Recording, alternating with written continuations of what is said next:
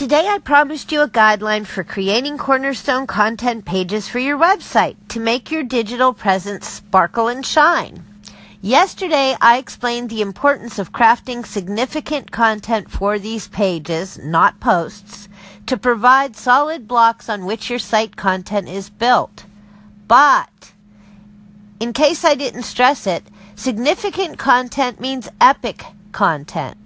Or if you prefer another way to explain what I mean, you're going for what Brian Dean labels as skyscraper content.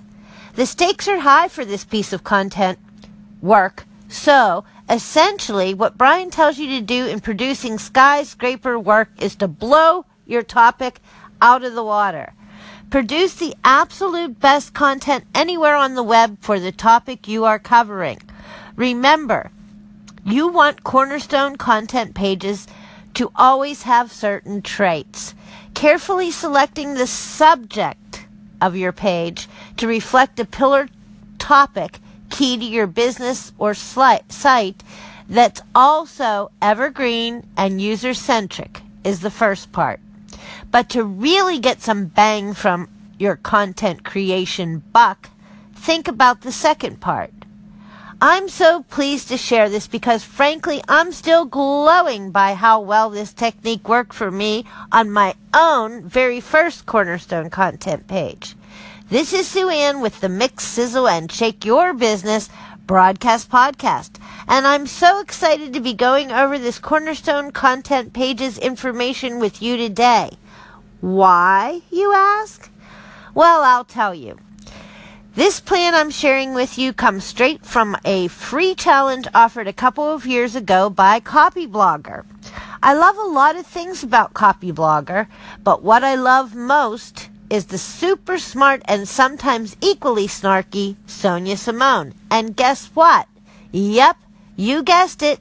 She and Pamela Wilson of Big Brand System, who I've mentioned on the podcast before, were the top dogs in charge of the challenge, and I really learned tons. So today I'm sharing with you. But know it comes from folks far wiser in this matter. And well, I'm kind of a fangirl to both. This is also a perfect exercise if you need a cornerstone content page. I know I do. Or you may want to review and refresh any pages you already have on your site, especially if you can take them up a notch. So luckily for you, yesterday I linked you the key.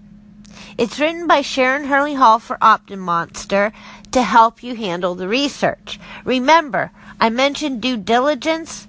Well, that's step one to planning your page. And for digital pages, that means this. What keywords and content categories are you going to focus on? When someone searches for your topic, which words or phrases will they type into a search engine or speak into their phone to help find your website?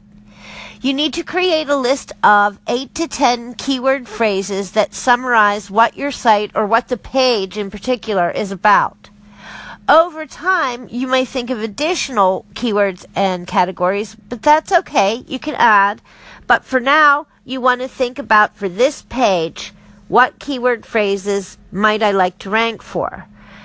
That's why you need to do a little bit of the key search, uh, keyword research around your topic.